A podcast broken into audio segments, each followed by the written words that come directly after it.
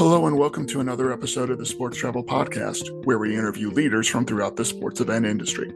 This is Matt Traub, Managing Editor of Sports Travel, and our guest today is Tim Hinchey, the Chief Executive Officer of USA Swimming. Before we begin, first a word from our sponsor. This episode of the Sports Travel Podcast is being sponsored by the Teams Conference and Expo, the world's largest gathering of sports event organizers and the destinations and suppliers that serve the sports event industry. Teams 24 will be held in Anaheim, California from September 23rd through the 26th, 2024. The conference will again feature the co location of the U.S. Olympic and Paralympic Sports Link program and NGB Best Practices Seminar, as well as the annual symposium of the National Congress of State Games. For more details on everything planned at Teams, please visit teamsconference.com. And now, on to the episode. USA Swimming is known around the world as one of the powerhouse teams in the sport. And this year, expectations are high as always ahead of the 2024 Olympic Summer Games in Paris. This year's games will be the second for CEO Tim Hinchey, but the first in which he does not have to lead the national governing body under pandemic related conditions with a high profile year that includes not only the Olympics, but the World Aquatic Championships and a host of national level meets around the country. We caught up with Tim recently to discuss how USA Swimming places events around the United States, anticipation for this year's Olympic trials at Lucas Oil Stadium in Indianapolis, and much more. We hope you enjoy the conversation. Tim, welcome to the Sports Travel Podcast today. Hey, it's great to be here, Matt. Thanks. We're recording this right around the start of your first Pro Swim Series event of the year in Knoxville, Tennessee. What strategy did USA Swimming have in putting together this year's schedule of events, if any different from previous years, with an eye toward athletes having peak performances in the Paris Olympics? Now, that's a great question. So, when we make decisions about any annual calendar and destinations, one of the key committees we work with is the steering committee. So, these are our current Olympic coaches, former Olympic coaches, some of our top coaches, along with some athletes, and some staff members. Obviously, Lindsay Mintenko, obviously being the most important one, our managing director of the national team. And we talk about, especially in Olympic year, now fast forwarding today, even the nuances about how do we prepare, how the athlete should prepare. So, as an example, the TYR Pro Series typically has four to five stops a year. This year, we have three stops, primarily like we in normal conditions. So, we'll be in Knoxville here in January. We'll get out to uh, Westmont uh, in early March in Chicago, which is obviously exciting. Then we'll get out to that beautiful facility in San Antonio in April. But rather than add a fourth one, we had a lot of consultation along with our partners TYR to say, listen, what would make it easier for athletes to compete, especially getting close to June Olympic trials? So we went out and decided instead to invest in three traditional regional kind of Grand Prix Pro high level elite meets Austin, Atlanta, and Irvine, and give them the capabilities to allow our athletes to get to more regional locations, the coaches like that. You know, it's great for us to invest in some clubs in some markets we don't typically go to. So you'll see our our signage there and our chance to help the athletes and their accommodation. So it was thoughtful. It was it was something for consideration. And I think everyone's excited about that leading up to Indianapolis. You mentioned Indianapolis, and that's where this year's Olympic trials will be. It starts June 15th at Lucas Oil Stadium, which is home of the NFL's Colts. How is progress at this point coming along for organization of the trials? And what about this venue and setup are you looking forward to the most? It's going really well. And I'd say that, you know, I had a very limited experience with our great friends in Omaha and the incredible work. And I always want to make sure I highlight the fact that everyone here previously to me and you know the fact that we get to go to an NFL stadium and have interest from a market is because of the incredible uh, response we had in Omaha for the last four trials. So that's first and foremost. But we've been on it right away. We went, we did an RFP, request for proposal, to test the water, see where we are. Pardon the pun there. To see where to see where we are in terms of the value of our trials. And I'd say selfishly for me, especially coming in as the new CEO at the time, that I just felt our sport deserves more. Can we accommodate more spectators? Can we find a way to grow the interest and amplify our sport, our brand whenever we can, our athletes in particular? So it was great and healthy to go out and see what the market might bear. And we had an incredible response, obviously. And so to have multiple NFL stadiums respond was exciting. It made us even think about that maybe our instincts are going the right direction here. Uh, then Indianapolis came in with a bid that was, you know, second to none. We, and of course, the history we have there, the centennial history of the 1924 trials and games in Paris to what we're doing this year. And then really the people of Indianapolis, Indiana Sports Corp, uh, just phenomenal partners. And they put on some of, as you know, especially in your business and line of work, they put on some of the greatest events in our country, right? All in Indianapolis, Super Bowls, Final Fours, national championship football games, the Indy 500, the NBA All Star games there next month.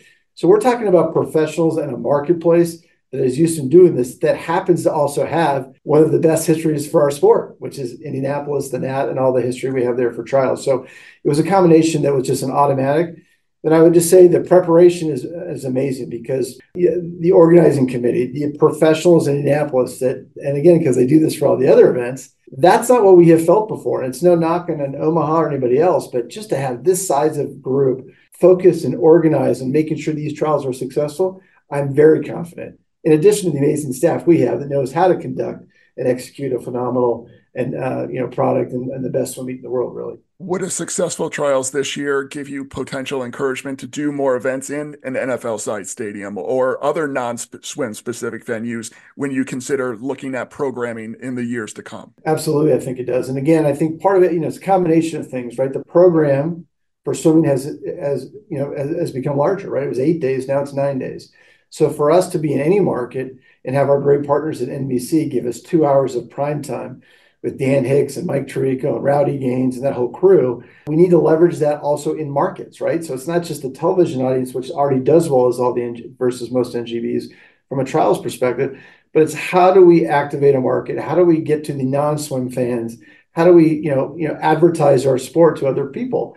And in this case, one of the lines I use quite a bit in my talking points because it's true and it's, it was super important to the decision making here is that 25% of our membership, right, 350,000 people, can drive to Indianapolis in less than eight hours. So now, at a bigger venue in a bigger market with more activation in the community, uh, you can walk the city, more hotels, great airport. But now you can families can drive. Swim families, rec swim families, masters uh, swim families, sports fans can all come and see how are they going to do this meet in an NFL stadium, right? And and and really, for me, from a membership perspective, get more families an affordable way to drive to town to come watch and be inspired by our world's greatest athletes in swimming, right? So I think there's a combination of those things.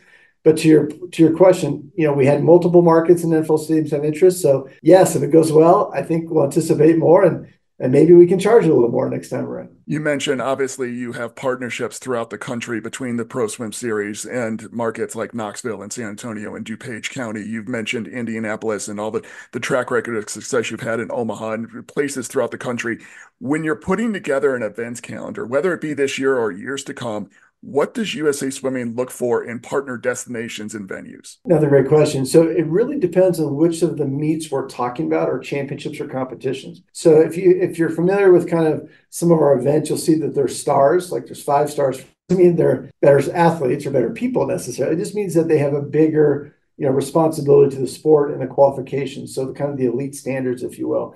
So a five star event called our what was our Phillips 66 National Championships or a Toyota US Open those standards require something a little bit different. They require two 50 meter pools. If it's if it's not in Southern California, let's say in Irvine, which can accommodate us, they need to be indoor. Both 50 meters have to be indoor. That's for the competition to go off the right way. That's for warm up space. That's for safety. It's for all the other technical reasons to conduct that level meet with that many athletes participating, along with television and commercial reasons and so forth. It's about the meet having the, the right uh, uh, opportunity and the right setup.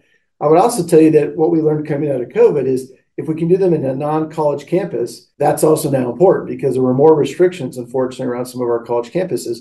So you might say, well, what about Austin or you know, you know Georgia or Maryland? All great facilities, all first class, world class, but it presents more difficulty from a cost perspective, parking, and some of the restrictions that we can't control, right? So having Greensboro, having Indianapolis, having San Antonio, Irvine, again, our four venues we know, two outdoor, two indoor, that have the incredible facilities, have all the technical concerns checked, fast pools, great venues for spectators, lots of free parking, and are just great operators, some of the best operators. And when you look at Susan and Dave out of Greensboro, Arlene in Indianapolis, Kim in Irvine, you name it, we just have great people that know the sport. Those are some of the biggest criteria we think about when going to venues.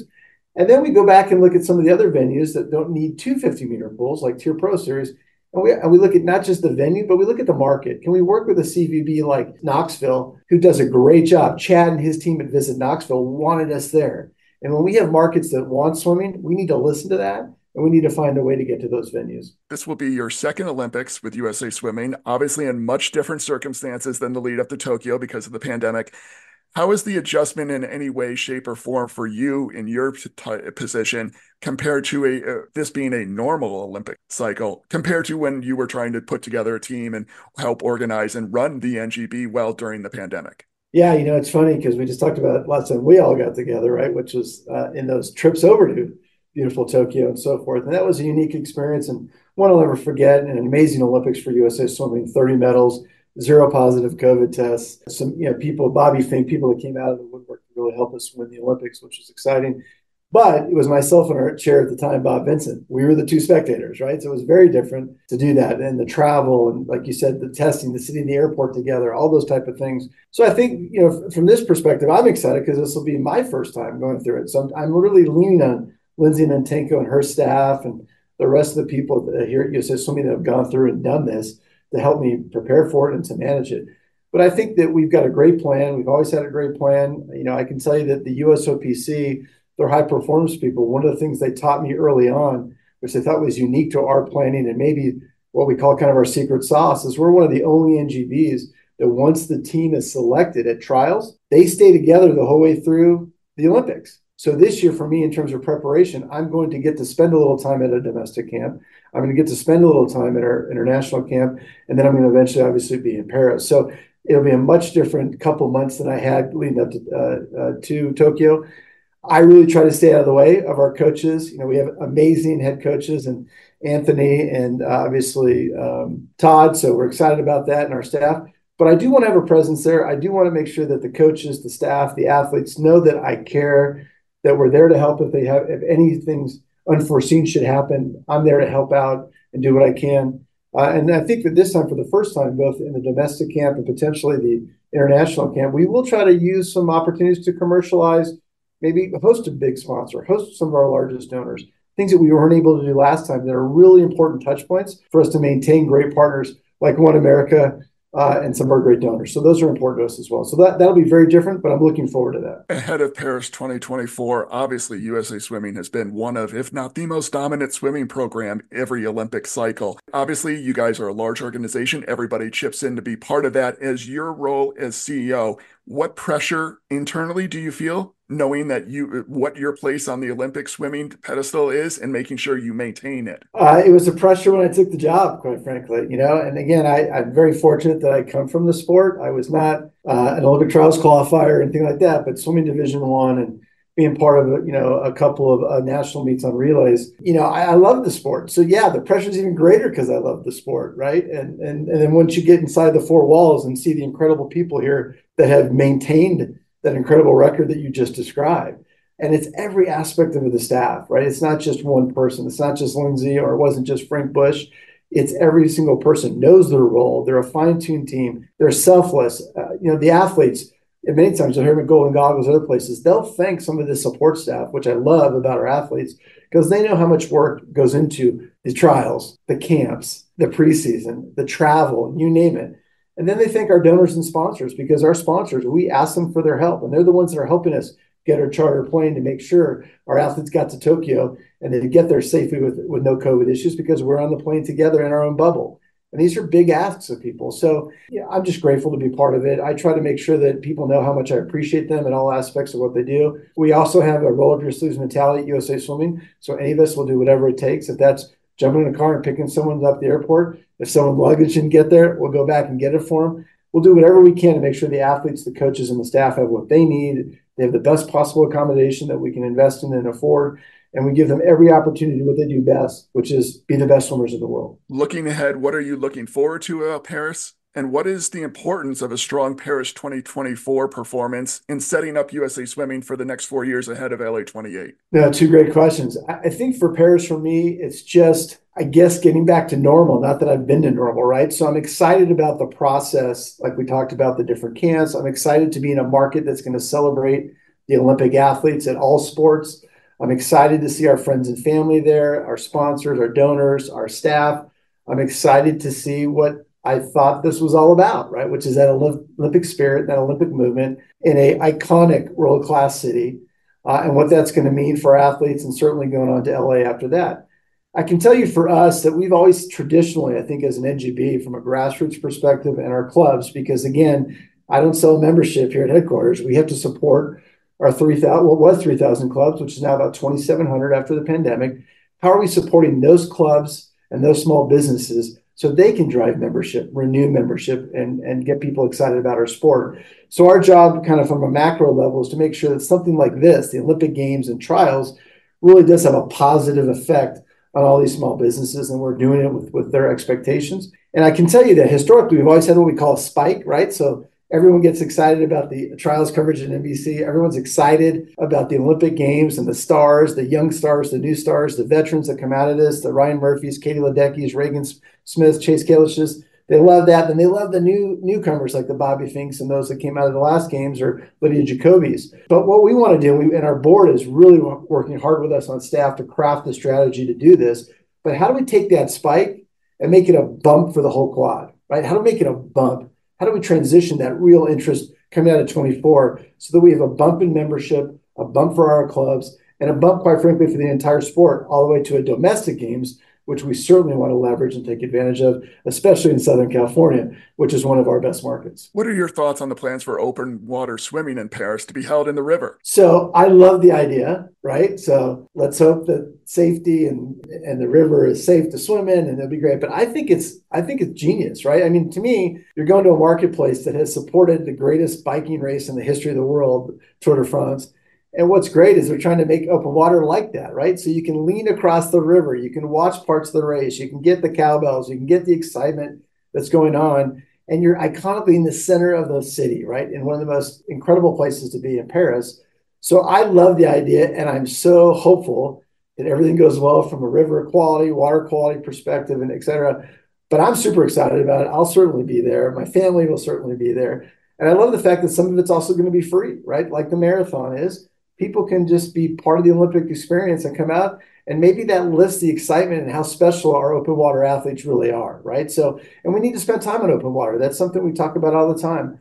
Uh, I love it. I think it's. I love doing it. I think it's it's such a great sport for us. It's an opportunity for us to, you know, hopefully include it maybe the NC2A some at some point. So I think everything we can do to make it even more special, get more awareness to it, I think is great. So I think again, I commend the idea and I hope it works out. How much time do you get to spend in your role as CEO on just pure swimming like we're talking about right here and and working on coming up with event schedules and dealing and putting able to have you know deal with athletes compared to the work that goes into making sure you're securing and and building on sponsorship dealing with any potential safe sport issues which is something that when you first started the job you had to deal with what what how does that balance right now and has it ch- how has it changed perhaps over your time from when you started in 2017 well certainly that first year was a big year uh, unexpected for me coming in to uh, testify in front of congress and so forth. But at the same time you know and, and unfortunately we've been through a few kind of crises uh, over the last six years again that were unplanned. I think that one of the mantras for us is you know really make sure we don't waste the crisis. Like what, what can we learn from the crisis? How do we get better in a crisis and a lot of times, especially you know, to your point about safe sport, in particular, keeping athletes first, which is a mantra that is our most important. That's what came out of my first year was this is number one, keeping our athletes first, keeping our athletes safe. So that doesn't change what we've done, and it's allowed us to have a true north. And I think that then helps us manage how we're going to operate the rest of our business, right? If we know this is our true north, how are we making sure that everything that we do is results in yes, we're consistent with that true north. So I'm very, very fortunate that I have an incredible uh, senior management team at USA Swimming. I have subject matter experts uh, in each of those key areas: business affairs, finance, commercial, you know, club development and membership, and national team divisions. So for me, I'm very lucky, and half of them are coordinated, half aren't. Right, so it's good. We have some mix of people that aren't just super fans like me.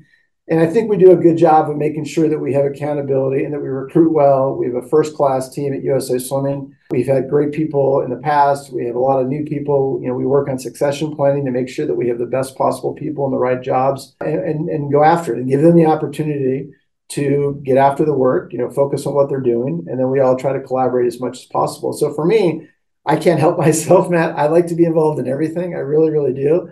I'm sure that uh, uh, Ferguson, Jake Grosser don't love that I'm a former CMO because I like to be involved in commercial more than anything. But but we've got great people. I, I do my best to really you know make sure that we have like I said our business affairs Safe Sport and Finance, we have tremendous people. Uh, and Michelle Steinfeld and Eric Skufka that lead those areas. And then on the same on the membership and the swimming side, Joel Shinofield and, and, and as we talked about, Lindsay. So my job is to help as much as I can, uh, take some of my old coaching moments, coach where I can. But if I could choose, I would love to spend a little bit more time on sponsorship and business development because that's just what I've done my whole career and, and I do love doing. So this trials has allowed us to do that. So it's been fun. I want to ask you about one thing that a lot of national governing bodies in Olympic sports have been kind of adjusting and adapting to as things have gone on over the past couple of years, and that's been changes on the collegiate sports landscape. Obviously, swimming has, you've been able to see plenty of athletes develop through the collegiate swimming landscape into Olympians. And now, when you have NIL, you have all of this conference realignment, especially with in the Pac 12, so many of those schools who were just feeder programs, not just for the USOPC, but even other countries. And how does all these changes, if any, affect the development of elite swimming prospects? Well, listen, uh, it's a huge topic, right? And to your point, every NGB at some point is probably going to be involved in these kind of discussions and certainly has probably similar concerns or similar interest to make sure what that we all get this right, right? Olympic sports cannot be under threat with these new changes, and yet they they, they are, quite frankly, right? And we know that, we've talked to it. Uh, I think Sarah Hirshland and her team have done a great job of making sure that they have a seat at the table she has built a great relationship with uh, Charlie Baker. She brought him to our national championships last year, so we I've got a chance to meet Charlie, talk to him last year as he was developing you know his strategy and where he's going. USOPC has some great working groups that some of myself myself and others get to participate in. And then for us, it's a, uh, the College Swim Coaches Association, uh, who we invest in every single year with a grant. Uh, Sam Baronet and her team keep us apprised all the time, come to all of our board meetings. So it's a topic we think about, Matt, all the time and talk about all the time there's no doubt that most, many times, and, and it's probably very consistent with the last several Olympics, our Olympic head coaches are college coaches. Um, so it's something we're going to keep on the forefront in. Um, there's no doubt that there's politics involved, and that's never fun, right? And so we have to watch that. But we've had bills that have come out of California, AB 252, where we've had alumni and national teamers, everyone get involved to make sure that we have a voice in that. So we, our government affairs and business affairs, we are willing to put ourselves out there and lead and have a voice. And again, we have phenomenal people on our board of directors that are athletes that do the same type of thing. So we're going to keep our we're going to keep our eyes on this. We're going to stay involved. I'm certainly going to stay involved. I got to meet with the Knight Commission uh, at the NC2A Sports Leadership uh, Sports Business Journal uh, conference. It was in Vegas a couple weeks ago. Lindsay and I attended that. So we're going to, ha- you know, we're going to meet and listen and meet with ads and have conversations to protect Olympic sports, thus protecting swimming. Right. So again, we may be in a good shape today, but we're keeping our eyes on what's happening in the next several years because there's no guarantees in life, right? And again, one of these things could happen. Money could go a certain way. We've seen how they buy out football coaches. That is not a healthy sign for what happens to Olympic sports, right? When that kind of cash would fund how many of our Olympic sports at an NC2 level for a long, long time. So it's a great question. It's a huge priority. We're going to stay on top of it, but I'm confident that you know our voice will be heard. You're a swimmer yourself, Tim. When you're at some of these events, or when you're going to be at trials in Indianapolis or in Paris, as open water swimming starts, how hard do you have to resist the urge to you know, hey, can I get a few practice laps with all these athletes? Uh, as a matter of fact, if you ask me in the last six years, very selfishly, what's been the best thing or my favorite thing in the job? It's been doing that. I'm very fortunate that my credentials around the world, maybe not the Olympic Games, although I did get to swim in our tr- the USOPC training center in Tokyo, which was great every other day. I do get to swim, and I think it's it's so fun. So when we're especially at TYR Pro this week, or if we're at a Tota US Open or Phillips 66 Nationals, Rowdy Gaines between sessions will get on the text. All right, who wants to swim? Are you kidding me? My swim idols invited me to swim. Yes, and we'll, you know, many times it's in the diving well, which I like. It's short course and warmer than the competition pool but we'll have a group of staff and guests and alums, and we'll do it. So to be to be honest, I bring my gear everywhere just in case. All right. Well, Tim, it's going to be a big year for USA Swimming and obviously highlighted with the run up to the trials in June in Indianapolis before the Paris Olympics. And best of luck throughout the year with uh, as things progress. And thank you for appearing on the Sports Travel Podcast with us today. Thanks, man. It's always a pleasure. Make sure you come see us in Indy this summer. This has been another edition of the Sports Travel Podcast. Thanks for listening and be sure to rate, review, and subscribe to our podcast on all your favorite platforms, including iTunes, Google Play, and Spotify. Past episodes are also available at sportstravelmagazine.com, which features breaking news and in depth features on stories related to the sports event industry. Be sure to visit us daily at sportstravelmagazine.com, at Sports Travel on Twitter and Instagram, and at Sports Travel Magazine on Facebook and LinkedIn. Until then, this is Matt Traub for Sports Travel, and thanks for listening.